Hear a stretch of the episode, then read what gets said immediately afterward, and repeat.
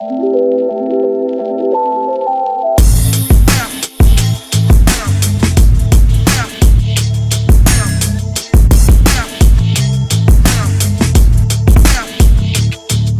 Hallo, hier ist Pia von Opinory mit einer neuen Folge OMR Media.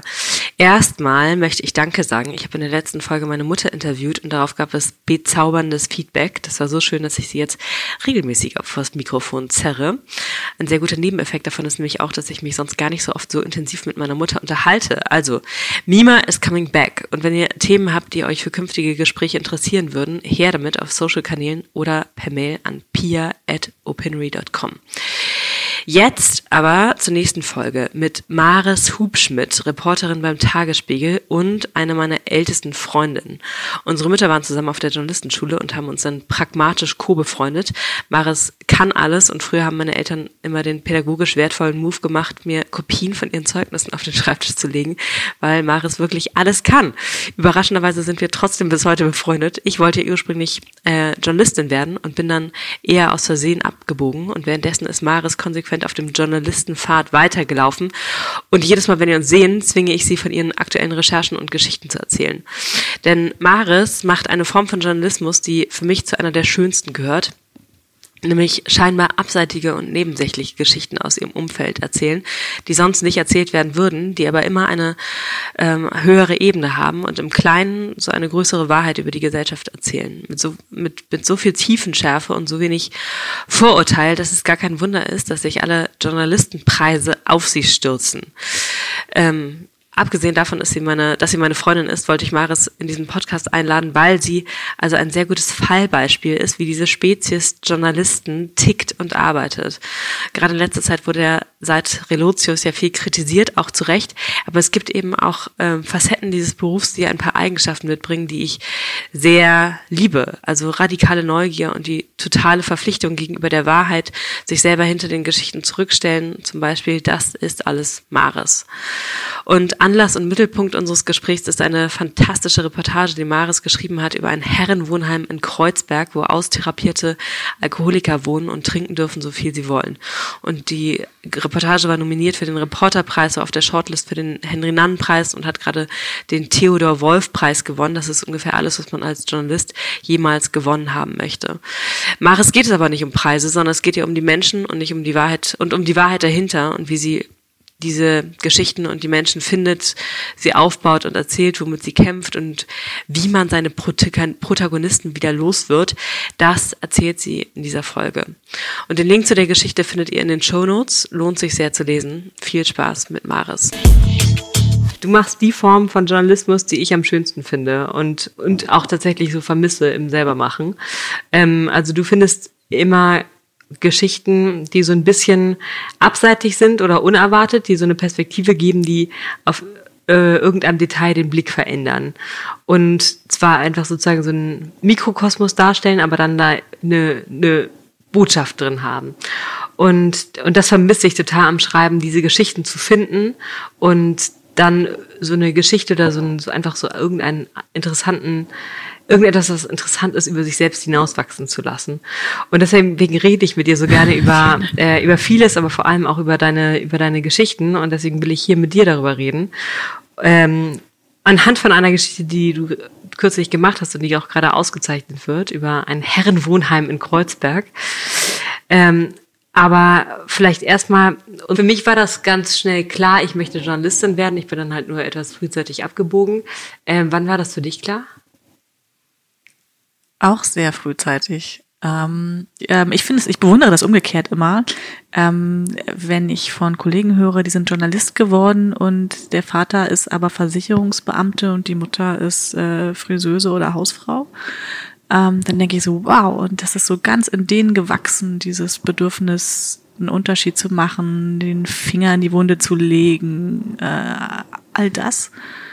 Ähm, bei mir steht am Anfang wahrscheinlich ehrlicherweise der Wunsch, Geschichten zu erzählen und äh, Menschen zu berühren. Die Geschichte, über die ich mit dir reden möchte,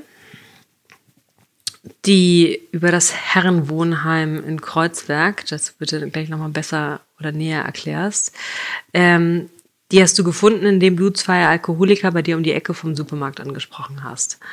Warum hast du die angesprochen? Die habe ich auch nicht beim ersten Mal angesprochen. Ich weiß nicht, ob du das kennst. Mir geht das oft so, ich bin in der Nachbarschaft unterwegs oder überhaupt unterwegs und dann, dann kann ich gar nicht anders als Menschen wahrzunehmen und äh, Menschen wieder zu erkennen. Und bei denen war mir aufgefallen, es war ein Rollstuhlfahrer mit irgendwie auch schon schlimmer Verletzung am, am Bein oder so. Er sah schon ziemlich fertig aus. Und der wurde morgens immer gefahren von einem noch deutlich fitteren Mann, äh, der den immer geschoben hat vor Edeka, damit der da schnorren kann. Und abends holte der den wieder ab und kriegte dafür, glaube ich, ein paar der erschnorrten Zigaretten. Und, ähm, und irgendwie interessierte mich das, weil die auf eine Art ähm, na, auf eine Art obdachlos aussahen, aber auch nicht verwahrlost dann wieder zu gepflegt. Und mich interessierte so diese, dieses Verhältnis der beiden. Woher kommen die jeden Tag Woher kommen die jeden Tag, genau. Und, und dann, da fiel das erste Mal das Stichwort Herrenwohnheim und das fiel dann aber in den Und wie hast du die angesprochen? Was hast du gesagt? Die haben mich angesprochen, weil sie Geld von mir wollten, natürlich. Das ist einfacher. Und da hast du gesagt, wer das seid ihr denn? Gespräch schon eröffnet. ähm, Was machen eure Eltern? habt ihr kein Zuhause? Ja.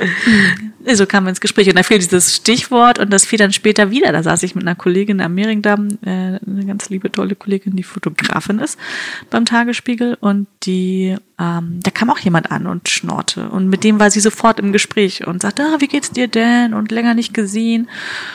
Und als der weg war, sagte ich auch so, ja, du kennst den wohl. Sie meinte, ja, der wohnt doch auch da in dem Herrenwohnheim. Und da war es wieder so Bing und also bei Weil dieses Wort einfach so Manchmal ist es so, dass dann sowas immer wieder irgendwie mich anspringt. Ich denke so, irgendwas ist da, das will, dass du äh, dahin gehst. Ähm, und ich fand das Wort total spannend. Ähm, also mich interessierte das als Kosmos. Ne? Ja. Herrenwohnheim. Und hat es dich interessiert als Kosmos aus Perspektive von, ähm, also als Reporterin oder einfach aus persönlichem Interesse? Also wärst du da auch hingegangen, wenn du da keine Geschichte gerochen hättest? Vermutlich nicht, aber das lässt sich ja glücklicherweise, manchmal ist das ja auch ein Fluch, äh, nicht, nicht trennen, oft im, im Berufsleben, im Reporterleben. Also die besten Geschichten sind die, bei denen meine persönliche Neugier Ja. geweckt ist.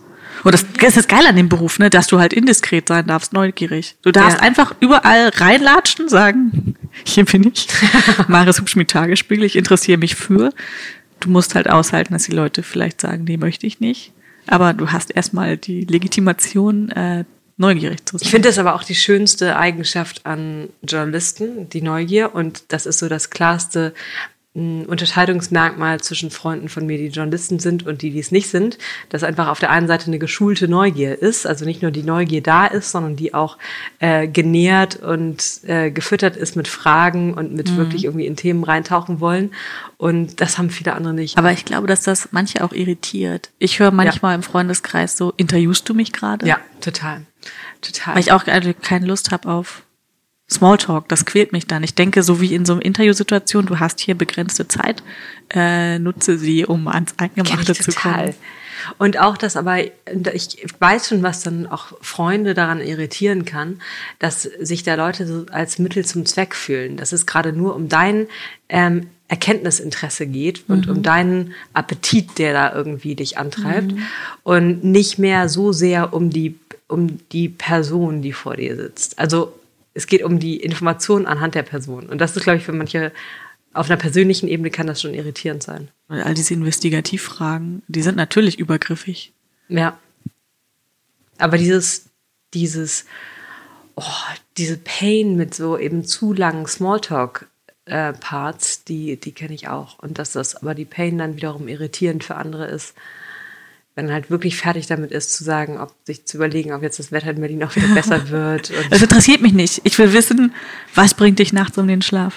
Und dann bei der Geschichte, also im Herrenwohnheim, wann hast du gemerkt, dass hinter diesem Ort eine Geschichte liegt und oder was die Metaebene dieses Ortes ist, die eine Botschaft hat? Ich laufe oft relativ unvorbereitet irgendwo hin. Und dann fand ich äh, die erste wirklich tolle Erkenntnis, interessante Erkenntnis, dass dieser Ort insofern einzigartig ist, diese Einrichtung, als Männer, die vorher auf der Straße gelebt haben, alkoholkrank sind, dort nicht mehr therapiert werden, niemand versucht mehr, sie zu heilen. Sie gelten als austherapiert und dürfen 24-7 trinken. Und das ist eine geile Versuchsanordnung. ähm, und also das war, das war dann Glückssache. Ich wollte eigentlich gucken, wie leben 46 Männer da zusammen, die alle irgendwie krank sind, alle eine Elendsgeschichte haben. Und ja, je länger ich da war, je mehr ich gesprochen habe mit dem Heimleiter und Bewohnern, desto mehr ist mir der Ort ans Herz gewachsen und desto ähm, Wie viel Zeit hast du dann da verbracht? Viel Zeit. Und ich finde, das ist, ähm, das ist natürlich ein großes Privileg.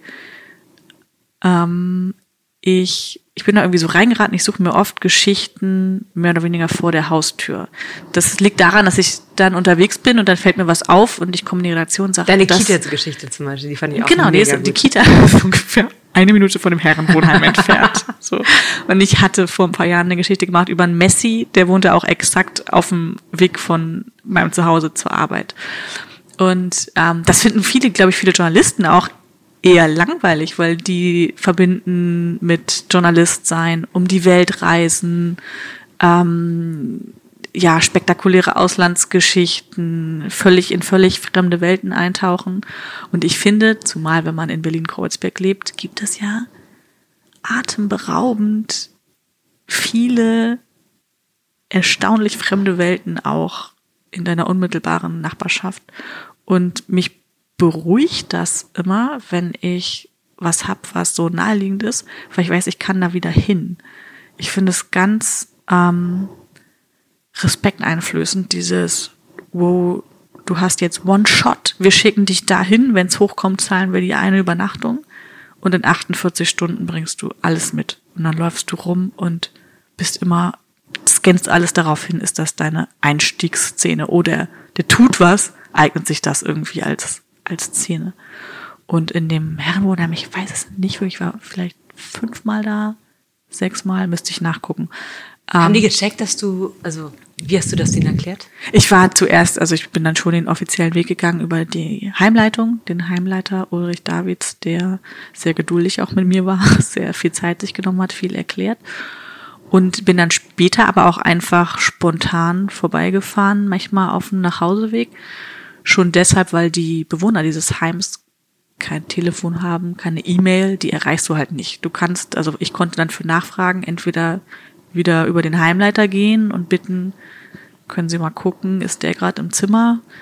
Oder einfach vorbeifahren auf gut Glück. Und manchmal waren die auch gar nicht da, manchmal waren, waren sie da und waren nicht ansprechbar.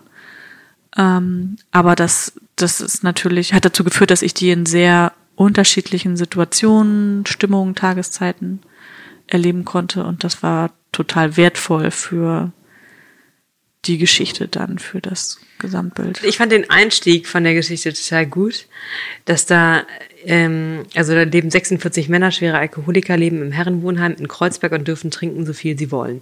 Ihr Leben lang, der Teaser war das, mhm. ihr Leben lang haben sie sich und andere enttäuscht. Nun formuliert die Gesellschaft keine Erwartungen mehr.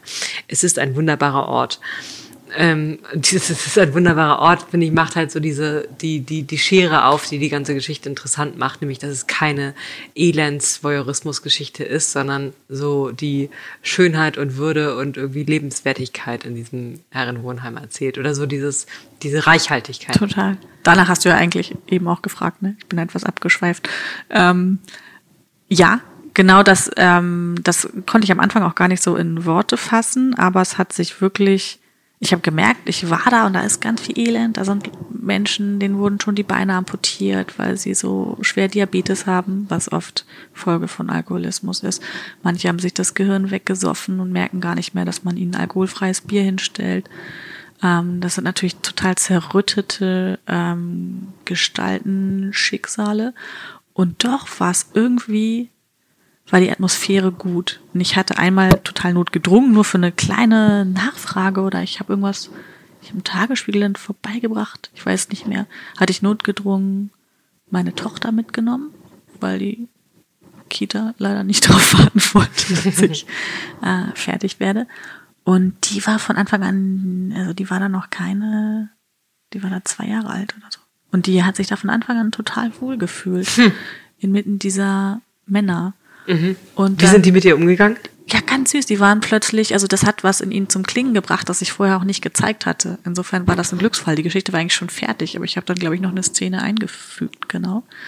Ähm, weil die, viele von denen haben ja auch selber äh, Kinder, Familie, zu denen sie in großen Teilen keinen Kontakt mehr haben, so weil äh, da Verletzungen, Enttäuschungen zu Brüchen geführt haben auf beiden Seiten.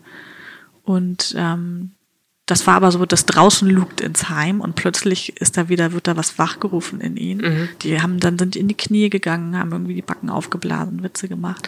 Das fand ich ungeheuer schön. Und das ähm, hat noch mal mehr gezeigt, so ja, irgendwas ist hier. Das ist kein schrecklicher Ort, das ist eigentlich ein glücklicher Ort. Und dann ist natürlich auch dankbar, wenn man Kollegen hat, die mit einem wirklich an einem Text arbeiten und das ein bisschen begleiten.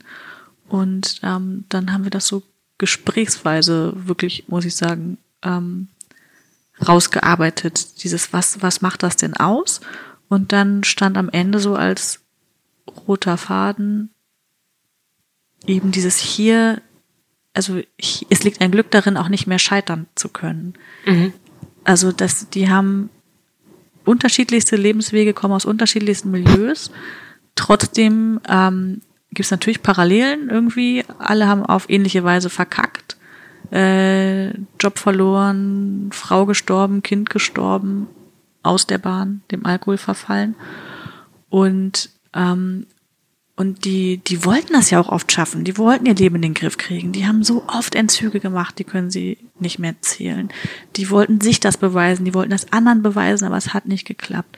Und jetzt am Ende eines langen Weges dürfen sie einfach sein, wie sie sind und dürfen tun, wonach sie am meisten dürsten, nämlich trinken. Und da liegt eine ganz große Erleichterung drin. Mhm.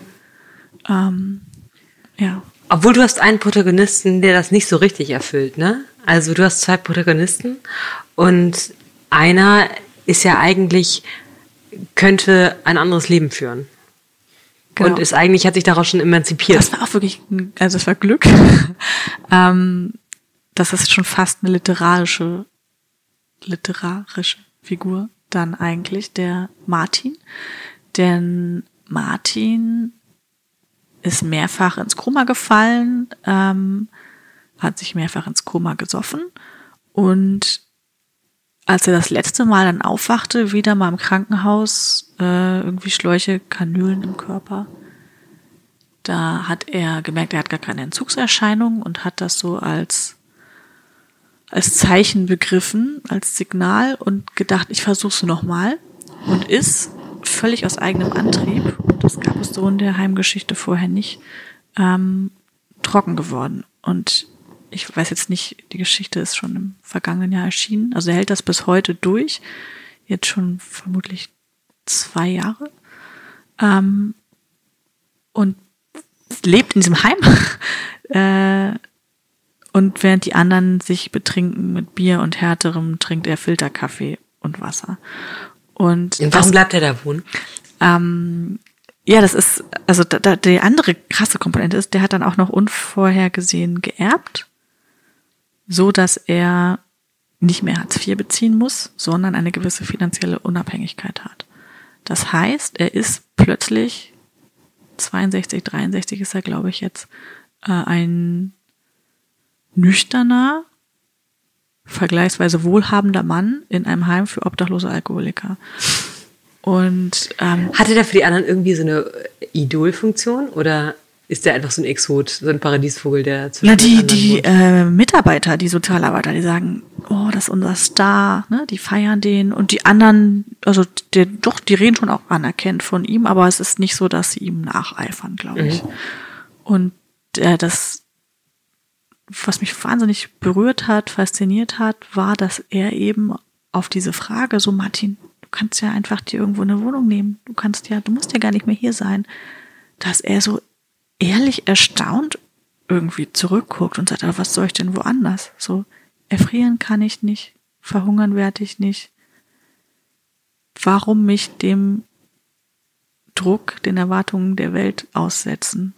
Ähm, der Heimleiter sagt auch zu Recht, Alkoholiker bleibt man ein Leben lang. Mhm. Äh, und die Gefahr, dass der, ähm, wenn er jetzt wieder auf sich gestellt ist, einen Rückfall erleidet, abstürzt, ist relativ hoch. Und bemerkenswert ist, dass er selber für sich eben sagt, nee, das, das Risiko gehe ich nicht ein. Ich habe hier das Premiumzimmer ganz oben mit Südbalkon. Ähm, ich fühle mich hier angekommen. Mhm. So. Und in deiner Protagonisten, in deinem Protagonistencasting, ich finde, da liegt immer auch so ein bisschen etwas Zwiespältiges, weil man begibt sich in so eine Welt rein und dann muss man aber ja auch so dieses, also muss man ja, man muss Protagonisten finden zum Beispiel. Und die Protagonisten, zu denen baut man dann eine besondere Beziehung auf und, und macht sie zu muss alles von ihnen rausfinden, um die Geschichte über sie erzählen zu können. Und ich finde, hatte zwei, drei, hab zwei, drei Erinnerungen, wo das sau schwierig war, weil ich diese Nähe zu Leuten aufgebaut habe, aber sie sich am Ende benutzt gefühlt haben. Mhm. Ähm, weil es am, ging am Ende darum, anhand von ihnen eine Geschichte zu erzählen. Und wie war das da? Also erstmal finde ich das auch nach wie vor wahnsinnig schwer. Ähm, und da war das aber vergleichsweise einfach. Die waren alle relativ schambefreit. Also während du selber denkst, so, uh, ist natürlich was, worüber man jetzt ungern redet, waren die einfach längst über diese Schwelle und eher froh, dass jemand da sitzt, der ihnen zuhört und der sich interessiert auch für das Leben davor.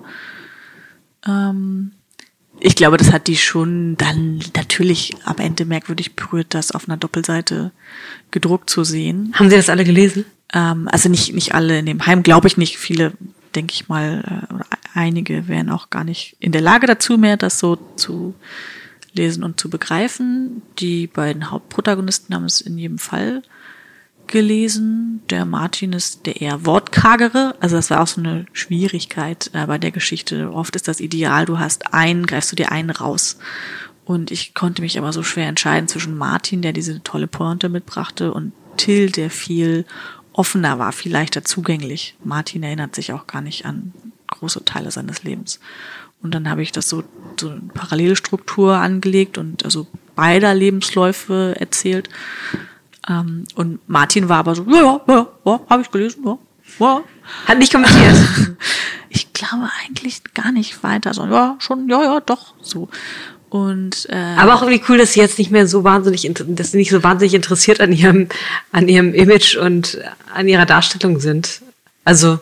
Ja, ähm, spricht für wenig Eitelkeit. Äh, total, äh, ja, uneitel das ist oft auch der Vorteil, wenn man eben nicht prominente Protagonisten hat. Zugleich muss man die immer vor sich selber schützen. Und manchmal denkst du, oh, hoffentlich lässt der oder die das so durchgehen. Ich habe das auch den beiden, die haben das, also nicht den gesamten Text, aber Passagen, Zitate vorher zu sehen bekommen von mir und äh, autorisiert. Ähm, und dann ist es so, dass die da überhaupt nicht drauf eingehen, aber irgendwelche aus meiner Sicht Nichtigkeiten, Details, da hängen die sich dann total dran auf und finden, das ist aber, sagt, meinen, das sagt irgendwas über sie, was sie nicht äh, mhm. gut finden. Aber darüber kann man dann ja reden. Und Till war so, der hatte, der, als ich ihm das gezeigt habe, da fand er dann noch irgendwie zwei Fehler. Das eine war doch in, das war doch gar nicht in Charlottenburg, das war doch in Pankow. So, und, und ich gesagt, okay, okay. Aber alles, was dieses äh, sehr Persönliche angeht, das ist. Äh, du hast ihnen die Geschichten vorher geschickt. Die nicht, Geschichte in, nicht, nicht in, nee, geschickt nicht, weil wohin auch. Ich bin vorbeigefahren. Ja. Und wir sind noch mal ganz viel durchgegangen. Aber also das war kein nicht der vollständige Text, das machen wir auch grundsätzlich nicht. Ja. Wie machst du es, dass du aus diesem Potpourri von Eindrücken, ähm, wo du nicht irgendwie 28, 48 Stunden an einem Ort bist und einfach so zack, zack, zack das ganze Narrativ und die einzelnen Schlüsselszenen füllen musst, sondern du hast erstmal so viel, viel Stoff gesammelt und wie hast du dann kannst du den Prozess beschreiben, ähm, indem du aus so einer Stoffsammlung dann eine Geschichte machst, die eine Botschaft hat. Also ich erinnere das immer als so einen krass mühsamen Geburtsprozess. Und wie war das bei, wie war das da? Du meintest so. es ist jedes Mal ein krass mühsamer Geburtsprozess. du hast viel mit deinen, mit deinen ähm, mit der Redakteurin da geredet? Das hilft. Also das war wirklich, ich hatte ähm, einen tollen Support von äh, Katja Füchsel und Sidney Gennies, Mehr Berlin und Seite 3 Verantwortliche. Wobei das auch jedes Mal so ist, dass, ähm, dass sie eigentlich sagen, lass uns schon früh irgendwie drüber reden, ne, wie wir es machen. Und ich habe immer das Gefühl, ich muss erstmal was aufgeschrieben haben. Ich muss das erstmal zu Papier bringen, um dann damit hantieren zu können. So ein bisschen zu verdauen, um dann, oder zu kochen und dann zu. Ja, erstmal alle, also ich mache, ich hau mir alle möglichen Notizen in Karton, also in unser System. Und dann fange ich mit irgendwas an. Ähm, und, und gucke dann mal, was habe ich noch im Stehsatz für Punkte, die ich erwähnen will und, und fange dann aber im Nachhinein ganz viel an zu puzzeln. Es gibt Kollegen, ich bewundere das sehr, die sofort so ein Exposé im Kopf haben. Erst das, das, das. Vielleicht bin ich zu undiszipliniert, aber das. Ich kenne auch dieses Puzzlegefühl. Und hattest du dann, als das Puzzle dann nach äh, wie langer Zeit fertig war? Oh, das weiß ich jetzt nicht. Ich habe das über mehrere Monate war mhm. ich da und dann kommt halt irgendwann der Moment, in dem die Chefin, der Chef da stehen und sagen, so, ET, so und so viel da. Wir brauchen das jetzt. Genau. Mhm. Und, und als du da angekommen warst, hattest du da schon das Gefühl, hier ist irgendwie was Besonderes bei rumgekommen? Ich wusste schon währenddessen, dass das ein Text ist, ähm, der mir wichtig ist, der mir am Herzen liegt, der gut werden kann. Mir geht dann oft beim Schreiben etwas das Gefühl dafür verloren. Ich bin auch leider keiner, der keine, die gerne schreibt, sondern jemand, der gern geschrieben hat. Ich rausche mich gerne an einem guten Ergebnis. Durch Sport machen so. Aber ich, ich äh, finde das währenddessen manchmal entsetzlich. Dann, oh, ich gehe irgendwie dann nicht raus. Ich, wenn ich zu Hause am Wochenende arbeite oder so, dann dusche ich nicht und laufe unruhig hin und her und, und also bin so mit Haut schon und Haar gefangen. Prozess, ne? Ich so. finde schon. Ähm, und dann gibt's immer so diese Etappensiege, wo du denkst, ah, das ist gut, das ist irgendwie äh, schön geworden. Und dann gibt es anderes, das holpert noch, das läuft nicht. Oder du hast irgendeinen Baustein, von dem du denkst, wie kriegst du den denn jetzt noch da reingefriemelt? Das war bei dem Text extrem, weil ich eben zwei Protagonisten hatte. Und dadurch ähm, fand ich das sehr schwer, das zu strukturieren und war ja. viel auf Hilfe angewiesen, auf den nüchternen Blick von anderen. Aber ich finde das das Geile an dieser Arbeit, dass man halt so ähm, feilt und leidet auch. Oh ja. Und echt doll leiden kann, weil irgendetwas raus muss, was dann erstmal irgendwie sich formen muss und dann den Kopf rauskriegen muss und das alles unter großen Schmerzen. Und ähm, sich, ähm, aber man ist dann irgendwann fertig. Und irgendwann hat man da ein fertiges Werk und hat irgendwann das Gefühl, jetzt ist es rund oder es hat irgendwann vielleicht auch eine Eigendynamik entwickelt und ähm, und, und dann ist es irgendwann da. So, irgendwann ja. muss man es ja auch loslassen. Ja, genau. Dann ist es ideal, wenn du noch die Zeit hast, das mal zwei Tage abhängen zu lassen und es dann nochmal mit ausgeschlafenem Blick zu lesen. Und dann hast du, ähm, dann wurde es nominiert, ich glaube, für mehrere Preise, ne? Ja, es war für den Reporterpreis nominiert. Es war auf der Nun Shortlist. Und jetzt tollerweise hat den Theodor Wolf Preis gewonnen. Was so der, was so der schon der wichtigste Journalistenpreis in Deutschland ist, ne?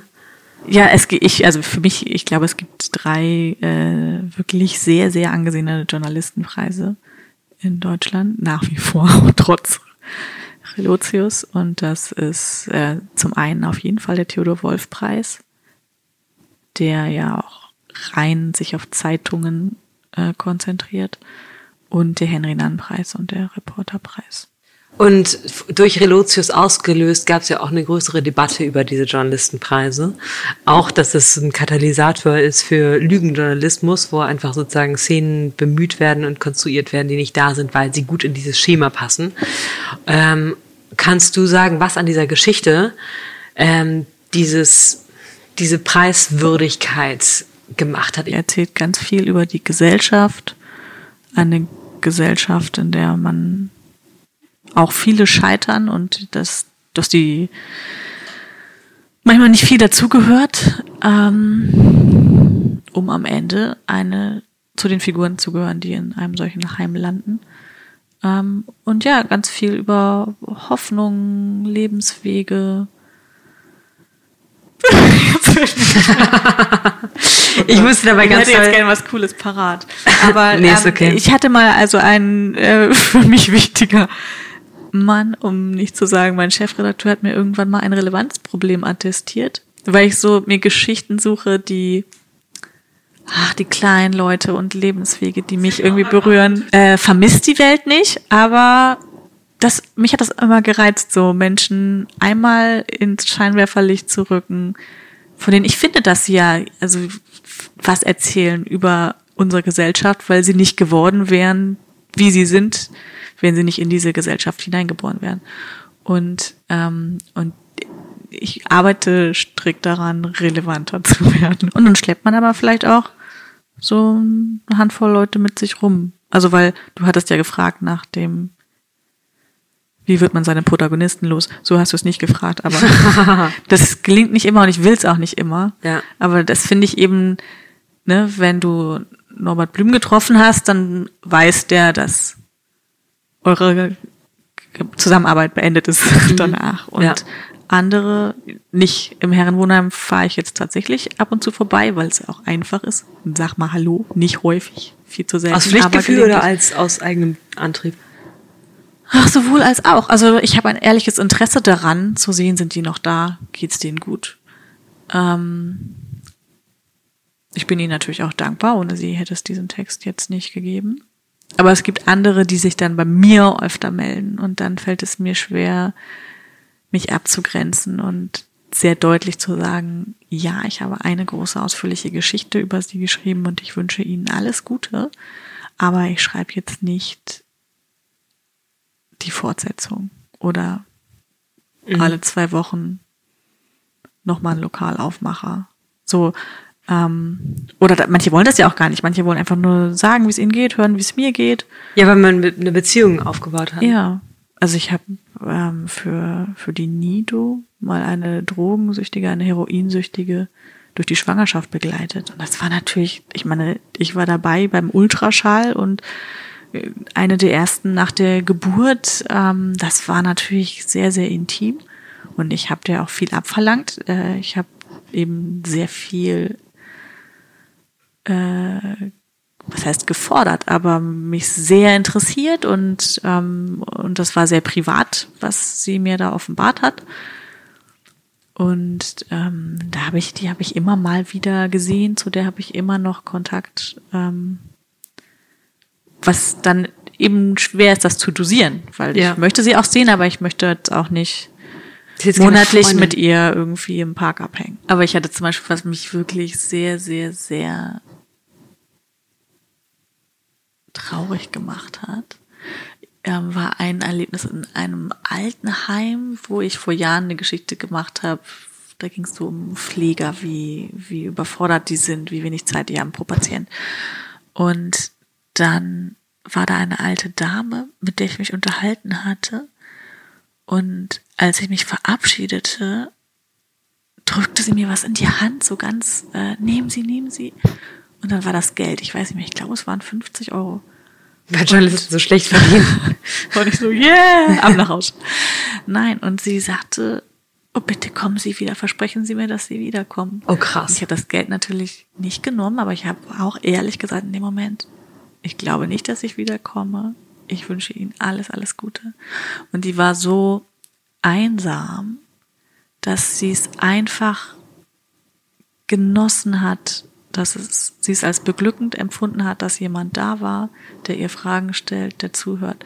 Und das war bitter, weil natürlich Voll klar war, bitter. ich habe sie gebraucht, ich habe sie insofern benutzt, ja, ähm, und muss ihre Erwartungen da enttäuschen, ihre Hoffnung. Ja. Aber ich wusste auch, es ist Quatsch zu sagen, mache ich, weil das war eine ganze Ecke weit weg von meinem Zuhause und das ist, ja, nee, dafür hat jeder von uns auch viele eigene Menschen, die er mit sich rumschleppt, klingt negativ, aber die ihn begleiten und für die er zu wenig Zeit hat, ne? Ja. Nochmal eine Runde zurück zum Theodor Wolf Preis, weil da jetzt, also die Debatte war ja groß in den letzten neun Monaten, acht Monaten, sieben Monaten, ähm, um Journalistenpreise. Und wurde das thematisiert beim Preis und wie lief das da ab? Es wurde thematisiert schon deshalb, weil Jörg Thaddeus die Moderation gemacht Oh, hat. der ist cool. Ich mag ihn sehr. Und der hat auch die Moderation gemacht beim Reporterpreis im Dezember, bei dem Klaas Relotius ja einmal mehr den Reporterpreis gewann. Und, und ich krieg's jetzt nicht mehr zusammen, aber äh, tatsächlich war es so, dass Tadeusz ihn irgendwie anmoderiert hatte und Relotius da so eine locker flockige, flockige Bemerkung so ein bisschen getadelt hat, irgendwie die Anmoderation. Ich weiß aber wirklich nicht mehr, wie es war. Und äh, Tadeusz hat das irgendwie thematisiert, aber jetzt weiß ich wirklich nicht mehr genau wie. Aber es war sehr schnell klar, du kannst ja, nicht, das ist ja der weiße Elefant im Raum. Ja. Glaubst du, es wurden andere Geschichten ausgezeichnet, als wenn diese Debatte nicht stattgefunden Das hätte? weiß ich nicht. Ähm, ich vielleicht ja, also beim beim Henry Nann Preis war es so, dass sie diesmal ein sehr ausführliches Making of gefordert haben. Ich hatte meins ein bisschen hingeschludert und dann kamen auch prompt Nachfragen von äh, Dokumentaren. So, Sie schreiben hier dieses und jenes, ist das so zu verstehen? Das können Sie Beispiele nennen, können Sie erläutern? Das war schon auch mit richtig Arbeit dann verbunden. Aber es ist, ja, klar, wir gesunden alle. Und hat sich für dich, für dich jetzt irgendwas dadurch verändert? Bestimmt, ich warte noch auf die Gehaltserhöhung. ah, ich freue mich einfach enorm. Das ist natürlich, wir sind in einer Branche, die also oft nicht besonders toll bezahlt. Und da ist dann, also du wirst nicht in der Regel nicht reich äh, mit Journalismus. Und da ist Anerkennung die andere Währung. Ne? Du möchtest natürlich gelesen werden. Ich will, dass die Geschichte viele Menschen erreicht und sie berührt und irgendwie ihren Blick vielleicht verändert und sei es kurzfristig irgendwie nachwirkt. Und dann auf dieser Bühne zu sein, mehr Aufmerksamkeit zu bekommen, nochmal für einen Text, der jetzt schon Monate alt ist, auch Aufmerksamkeit auf diese Einrichtung zu lenken, die ich wirklich, die mir ins Herz gewachsen ist, das war toll. Und klar, es sind, das gibt schon innerhalb dieser Medienweltblase Fach, äh, Newsletter, Dienste, Mediendienste schon ein größeres, ein gesteigertes Interesse. Ich meine, du hast da viel Zeit dran gesteckt. Wie wird der Wert von so aufwendigen Recherchen bei euch bemessen? Also nur in Preisen oder was sind da so die? Ach, dann gibt es äh, die Konferenz am Montag nach dem Samstag, Wo ja jetzt keiner mehr kommt. Und dann gibt es, hat das da ein Kollege schon ganz toll gefeiert. Okay. Das hat mich sehr gefreut. Und dann, also das ist ja das erste, so, dass im Flur Leute kommen und sagen, das war wirklich toll, es hat mich berührt. Berührt sage ich oft, ne? Ja. Gibt es da gute okay. Synonyme für? Bewegt. Bewegt. Aber das ist ja, okay, aber sozusagen quantitative Messung. Ja. Also wird danach geguckt, wie viele Abo, ähm, Abos generiert wurden? Oder? Meines Wissens noch nicht, aber das ist nur eine Frage der Zeit. Mhm. Aber klar, es gibt Leserreaktionen, ne? Kommentare online. Liest du die? Klickzahlen, der ist zum Beispiel super gut gelaufen, was mich enorm freut, weil das mit nicht, oder oft heißt es, so lange Texte funktionieren online nicht. Und es stimmt aber nicht. Ja. Also gerade erst hatte ich eine Studie äh, weitergeleitet bekommen, die zeigte, dass so die ganz kurzen, schnellen Sachen toll geklickt werden und die hintergründigen, ausführlichen, oft auch zeitlosen Stücke, Lesestücke.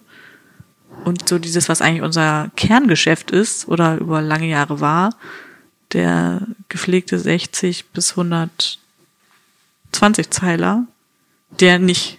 So, dieses Mittelding. Fünf Rapid-Fire-Fragen. Und dann sind wir fertig. Rapid Fire Questions. Müssen Journalisten auf Social Media sein? Ja oder nein? Ja. Bist du pro Quote?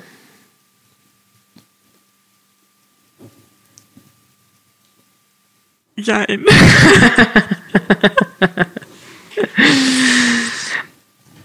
Die beste Geschichte, die du in letzter Zeit gelesen hast?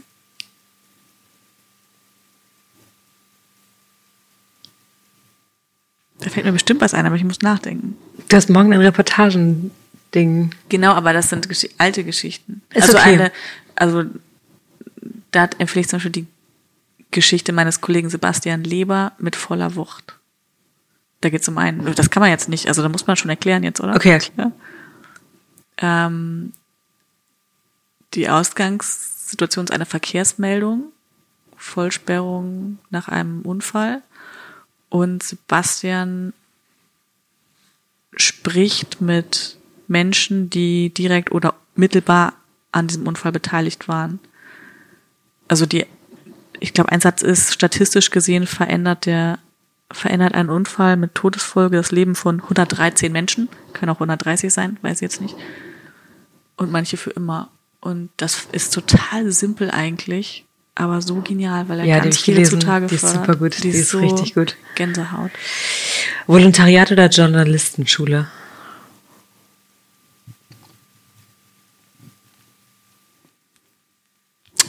Weil ich ein Volontariat gemacht habe, würde ich sagen, Journalistenschule. Einfach weil es mich reizt. Ich wüsste es gern. Ähm, aber ja, Deine Lieblingszeitung? die Zeit. Ähm, aber das, das andere, da muss ich noch mal kurz so nachdenken. Volontariat oder Journalistenschule ist echt schwierig. Ich glaube, das ist komisch, das eine oder das andere. Beides gut. Kann man auch einfach sagen, beides gut? Willst du noch mal fragen? Also Beides normalerweise nicht, aber du darfst das. Dein Lieblingsnewsletter? Das ist tatsächlich der Reportagen-FM-Newsletter. Ja, das. weil ähm, der einen so entbindet von diesem Gefühl, oh Gott, du hast irgendwas nicht gelesen. Also es ist einfach immer, es ist immer eine Geschichte dabei, die ich, die mir sonst durchgerutscht wäre, die ich toll finde. Mm, Dein Lieblingspodcast? Pardiologie. Zurzeit. Ja, das. Und wenn deine Tochter sagt, sagen wird, irgendwann sie will Journalistin werden, was wird deine Antwort? Zeig's ihnen, Baby.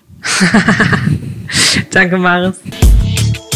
Das war Maris. Wenn ihr mehr von Maris lesen wollt, findet ihr das alles auf tagesspiegel.de. Die Geschichten zum Herrenwohnheim ist, wie gesagt, in den Shownotes, aber da, wo das herkommt, gibt es noch viel mehr. Zum Beispiel eine Kita-Geschichte, die echt, echt lustig und gut ist. Ich bin ja aktuell auf einem etwas experimentelleren Pfad mit diesem Podcast unterwegs und suche Zugänge, die ich sonst noch nicht so probiert habe. Deshalb bin ich weiterhin dankbar und maximal offen für Ideen und Feedback und freue mich sehr, dass da schon so viel kommt. Gerne mehr davon auf Twitter, Instagram, LinkedIn oder per E-Mail an pia at opinory.com. Bis in zwei Wochen. Ciao.